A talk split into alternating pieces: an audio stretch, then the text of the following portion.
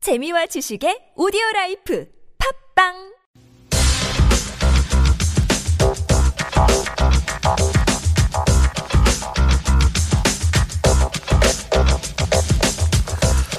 개인적으로 제일 기다리는 시간입니다. 네, 과학하고 앉아있네. 시사 방송인데 과학을 얘기하는 시간.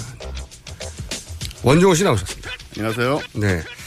어, 지난 시간엔 말이죠. 어, 저희가 국내 시사 방송 최초로 외계인이 왜 아직 오지 않았는가에 대한 논리적인 근거를 제시했습니다. 네. 제가 항공우주연의 고위 관계자하고 나눴던 10년 전에 나눴던 대화. 네. 그분이 이제 그, 그분의 고민은 항상 그거거든요. 예산을 어떻게 따느냐. 그러다 보니까 그게 몸에 그 체화돼서 그 고민이 외계인도 그런 관점에서 외계인이 응? 우주의 자원 한정돼 있다. 그런데 외계인이 여기까지 멀리 출장 온다면 네. 당연히 어마어마한 자원이 들 텐데 여기 와가지고 그 큰 자원을 쓴 다음에 사진 몇 장 찍고 또는 뭐 공중에 몇 번 떴다가 사라지겠냐. 예, 그 농담이 아니고 사실 실제로 하는 얘기입니다. 과학자들 사이에서. 그러니까요. 네네. 그런 관점에서 보자면 지금까지 등장한 외계인 사진들의 신빙성이라든가 외계인 사건들의 신빙성이 낮다. 자기가 보기에는 외계인 아직 안 왔다. 우리가 인지할 수 있는 조건- 정도의 사건으로는 네. 네, 왔다면 우리 모두가 알았을 것이다. 그렇죠. 예. 왜냐하면 그 정도 비용으로 출장을 왔다면 어, 큰 프로젝트고 지구를 멸망시키든 아니면 지구와 큰 교류를 하던 그래야지 살짝 보고 한다는 거는 자기 입장에서 는 말이 안 되는 거예요. 아니면 이제 뒷마당 왔다 갔다 할 정도로 쉬운 일이다. 그 그렇죠. 정도로 발전해서 네. 둘 중 하나겠죠. 너무 발달을 해가지고 아무 일도 아니다. 그 정도까지 된 거. 네네. 왜냐하면 지금 가장 가까운 생명체가 살고 있다는 별조차 이게 이제 빛의 속도로 날아가 있단 말이죠. 그쵸. 래도 몇십 년이란 말이죠.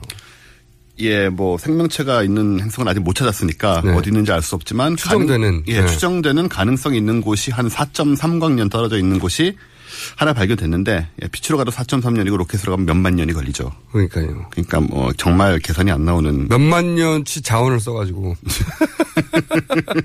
빨라져서 빛의 속도로 네. 지금 아인슈타인이 그렇지 않습니까? 빛보다 빠를 수는 없다고. 근데 빛의 속도로 와도 4년 걸려와가지고 공중에 잠깐 떴다가 사라지겠냐. 그러니까 뭐라도 하겠죠. 뭐라도 하겠죠. 네. 그래서 지금까지 등장했던 외계인 사건들은 사실일 가능성이 낮다라는 게 이제 과학자들의 외계인에 대한 얘기였는데 네. 아, 오늘은 뭡니까 아이템이? 아, 외계인 얘기 지난번에 저희 잡담 같이 하느라 거의 못했고요. 네. 그 얘기를 좀 하려고 하는데 그 이전에 노벨상들이 지금 발표가 되고 있습니다. 네. 노벨 과학상들이 음, 물리학상도 나왔죠. 예, 지금 생리의학상하고 물리학상 두 개가 나왔고 이제 화학상이 오늘 발표가 되는데요. 거기 약간 얘기를 드리면 일단 노벨 생리학상은 올해도 일본에 돌아갔습니다.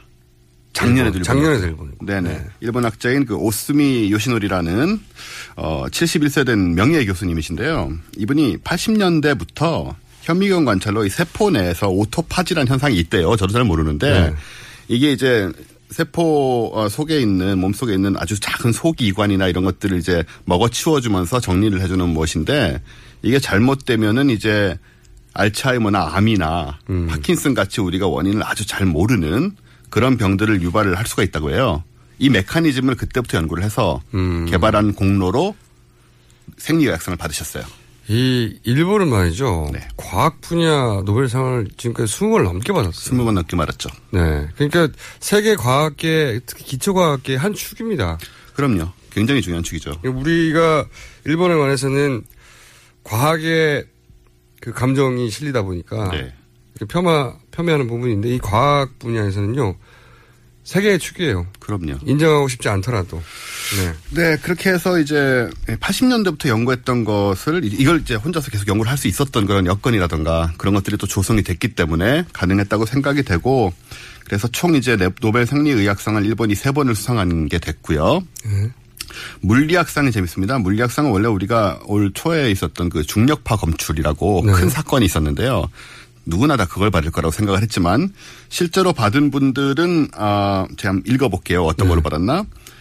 위상적 상전이와 물질의 위상적 상을 이론적으로 발견한 공이고요. 아, 이들은 초전도체, 초유동체, 얇은 자기 필름과 같은 별난 물질 상태를 연구하기 위한 수학적 방, 법론을 향상시켰습니다. 뭘 했다는 건지 모르겠는데요. 아니, 저희, 제가 물어봤는데요. 물리학자들도 이쪽을 전공한 분들이 아니면 잘 모르고요. 네. 무슨 말인지 모른다. 예, 잘 모르고 또, 어, 한 분은 물리학상, 역사상 가장 설명하기 어려운 일반에 네. 설명하기 어려운 수상자가 나왔다라고. 아니 근데 저는 이 물리학 수상자들 물리학 수상을 받은 분들의 네. 코멘트를 네. 읽어보는 건 즐겨 하는데 그 어차피 그, 그 분야에 대한 이해는 너무 어려우니까 그렇죠. 접어놓고 근데 이번에 노벨 물리학상 받은 분이 그렇게 썼, 얘기했더라고요 실패한 실험은 없다 네. 그러니까 엉뚱한 생각하고 그러니까 그 영어식 표현을 하면 자기는 크레이지한 실험을 해왔고 그리고 실패한 실험은 없다라는 정신 하에서 그렇죠. 나를 과학계가 계속 혹은 뭐 학교든 받아줬기 때문에 결국 이 결과가 나왔다.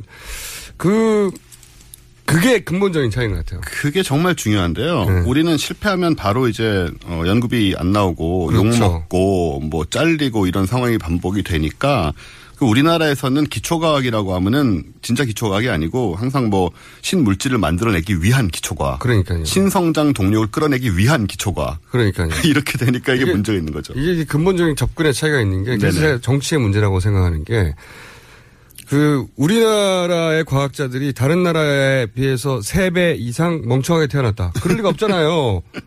그럴 리가 없죠. 일본의 과학자들이 우리보다 세 배 이상 똑똑하게 태어났다. 그럴 리가 없잖아요. 네.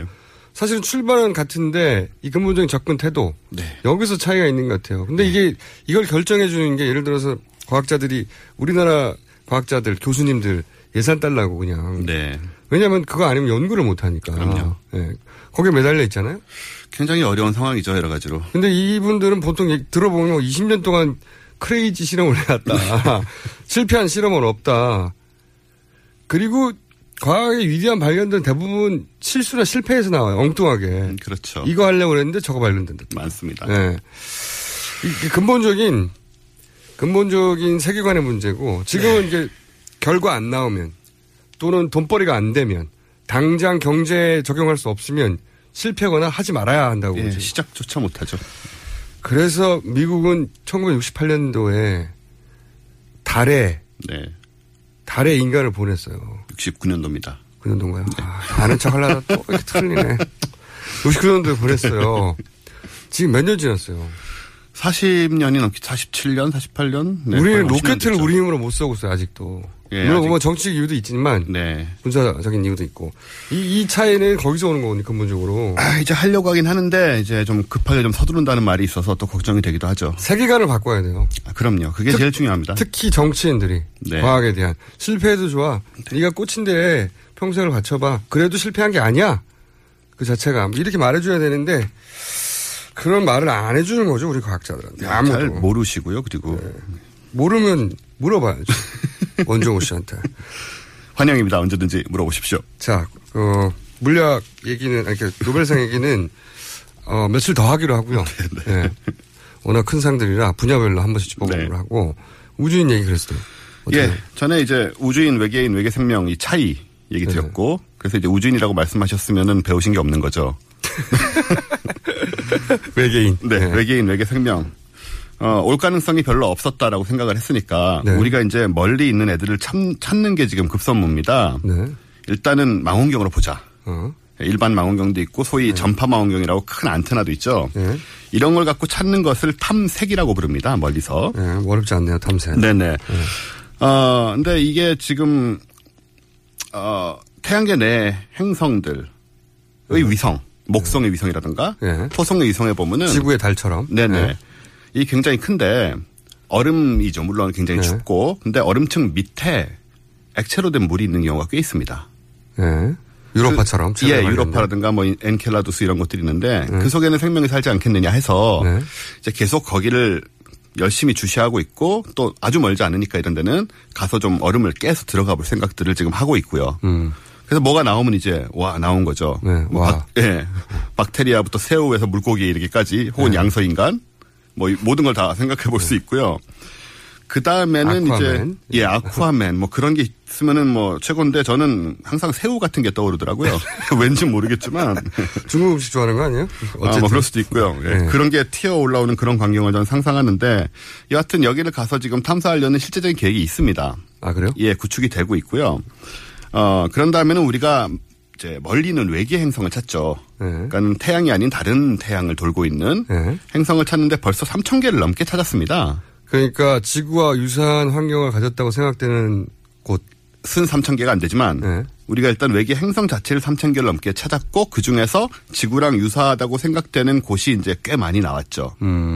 우리가 이걸 골디락스 존이라고 부르는데요. 음. 왜 골디락스 존이라고요? 아, 골디락스가 그 곰 세 마리 이야기인데 네. 이 곰, 세 마리가 부뚜막에 앉아 그 얘기요? 이게 뭐 그거랑 비슷한 얘기인데요. 네. 그 어떤 애가 우연히 곰들 사는 집에 갔다가 스프가 세 개가 있는데 네. 하나는 너무 뜨겁고 하나는 너무 차갑고 중간에 적당한 온도의 스프가 있어서 먹었다. 아, 그러니까 적정한 환경이다. 그렇죠. 그래서 골디락스 존이라고 한다. 예, 일단 네. 온도가 중요하니까 음. 그런 곳들이 꽤 있습니다. 그래서 아까 말씀드린 대로 굉장히 가까운 곳에도 하나 잠깐 있고요. 골디락스 존 이런 거 외워둬서 아는 척해야 돼요. 뭐. 네, 골디락스 존. 써놓으십시오.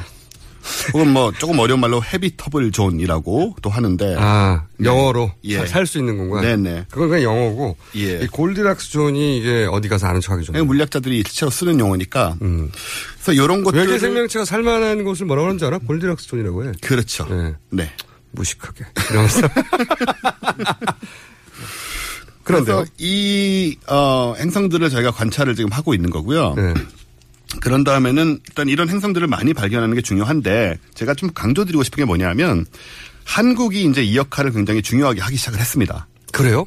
사실 우리나라가 완전 좀 천, 이 천체 관측 쪽으로는 좀 많이 모자랐거든요. 네. 망원경도 굉장히 작았고 우주하고도 별 상관이 없잖아요. 없는 것 같지만 그렇지 않고요. 지난 네. 몇 년 사이 굉장한 발전이 있었는데 어, 가장 중요한 게 뭐냐면 이 KMT 넷이라는 망원경을 만들었어요. 우리가 직접. 음. 예, 우리가 직접. 근데 우리나라에는 없고요. 관측 환경이 안 좋으니까 칠레하고 남아공하고 호주하고 이렇게 세 개를 만들어서 이렇게 만들어 놓으면 뭐가 되냐면 이제 지구가 자주 남서 낮밤이 바뀌지만 네. 이렇게 세 군데를 흩어 놓으면은 낮이 없어집니다. 낮에는 별이 안 보이잖아요. 아, 그렇지. 계속 도니까. 예, 그러니까 24시간 밤을 볼 수가 있는 세계 아. 근데- 최초의 시스템을 만들었죠. 아, 그래요? 네. 그러니까 만원경을 우리가 직접 제작해서 그런 나라에 갖다 놨고. 그렇죠. 그래서 항상 별을 관측할 수 있는 시스템을 세계 최초로. 세계 최초로 웬일이에요? 가동이 됐습니다. 네. 가동이 되기 시작을 하고요. 어, 이게 이제 주 목적이 외계 행성, 인간이 살 수 있을 만한 외계 행성을 찾는 게 주 목적입니다. 아, 우리나라에서 그러니까요. 우리 과학자들이 그러니까요. 세계 최초로 네. 항상 밤에 관측할 수 있는 네. 시스템을 구축해서 외계 행성을 찾고 있다고요. 그렇죠. 이게 얼마나 쿨합니까? 오. 너무 멋있어서 제가 3년 전부터 얘기를 하고 다니는데 이게 완성이 안 돼, 되기 전부터. 네. 어, 생각보다 별로 반응이 없어서. 이 오, 공중파에 대단하다고 나와서 보는데, 얘기하면- 저는. 아, 굉장히 멋있는 일이죠. 그렇죠. 우리나라답지 않은. 그러니까 이게 돈 안 되는 일을 하지 마. 이게 우리나라의 기본적인 과학계를 압박하는 정서인데 네네. 외계 행성을 찾는다는 게 당장 돈이 안 되거든요. 안 되죠. 그런데 사실 생각해 보면 신대륙을 찾는 것도 당장 돈이 안 됐어요. 그럼요. 네.